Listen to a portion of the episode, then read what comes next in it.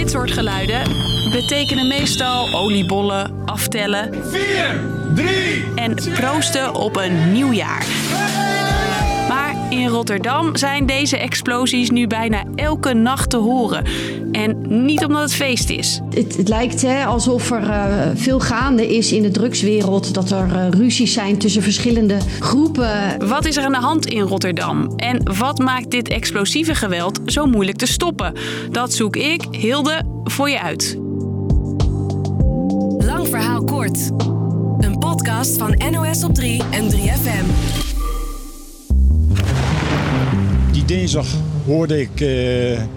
een flinke klap. Deze Rotterdammer doet al een tijdje lang geen oog dicht. En dan hoorde ik een hoop glas. De ene na de andere bom ontploft in het portiek van zijn huis. Daardoor ben ik wakker geworden en ben ik mijn bed uitgegaan. En toen zag ik dat het opgeblazen was. Kapotte deuren en gesneuvelde glazen. De explosies zorgen voor een ravage. En hij is niet de enige die 's nachts wakker schrikt. Moet je eerlijk zeggen, ik was zo geschrokken. Ik ben gelijk gaan kijken. Ja, mijn dochter die kwam echt in paniek naar beneden. Ja, dan denk je van, nou, wij zijn nu aan de beurt. Triest. Sinds begin dit jaar zijn er al meer dan 50 explosies geweest in Rotterdam. Een record.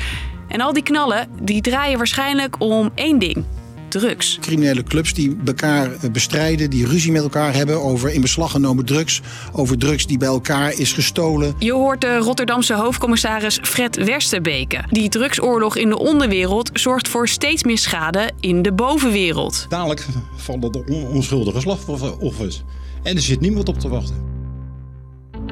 Dat drugscriminelen geweld inzetten is op zich niet nieuw. Maar zoveel explosies in korte tijd is wel erg opvallend, ziet ook verslaggever Marion Keeten van RTV Rijnmond. Het lijkt wel iedere dag raak dat er ergens een ontploffing is en het gebeurt door de hele stad. Volgens haar is het niet toevallig dat het juist in haar stad zo onrustig is. Rotterdam is de haven en heel veel drugs komt gewoon eerst via de haven binnen en vindt dan zijn weg verder naar de rest van Nederland, maar ook naar de omringende landen. De politiecommissaris legde dus ook al uit dat deze geweldexplosie waarschijnlijk te maken heeft met drugs die criminele clubs van elkaar gestolen hebben. Of die door de politie in beslag zijn genomen. En wat je dan ziet is dat dan moet er afgerekend worden. En dan wordt er bedreigd, er wordt geïntimideerd. Maar waarom bestoken ze elkaar dan juist met vuurwerkbommen? Marion? En dat komt ook omdat het veel makkelijker is om aan explosieven te komen dan aan een vuurwapen. En daarbij komt ook nog dat de straffen voor een aanslag met een explosief, ja, die liggen ook lager dan vuurwapengeweld. Minder risico dus. En zelfs als je niemand in je telefoonlijst hebt staan die een vuurwerkbom kan bezorgen, kun je ook zelf je knutselspullen tevoorschijn halen. Zo werden eerder al 2 jongens van 14 en 15 opgepakt. Die waren met een blikje en wat brandbare stof met benzine waren ze aan het klooien. Deze explosieve trend gaat volgens de politie veel verder dan alleen Rotterdam. En wij zien ook in zaken die wij nu in onderzoek hebben, dat door het hele land heen daar dit soort aanslagen bij gepleegd worden.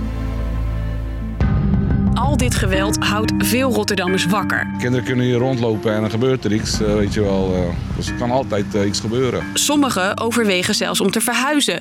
Iets wat burgemeester Abu Talib wil voorkomen. Ik snap heel goed dat mensen angst hebben. Maar ze moeten ook wel vertrouwen in hebben in de werking van de overheid, dat we er alles aan doen om dit op te lossen. Maar goed, zo makkelijk is dat niet, zegt verslaggever Marion. Je ziet door heel de stad overal ontploffingen.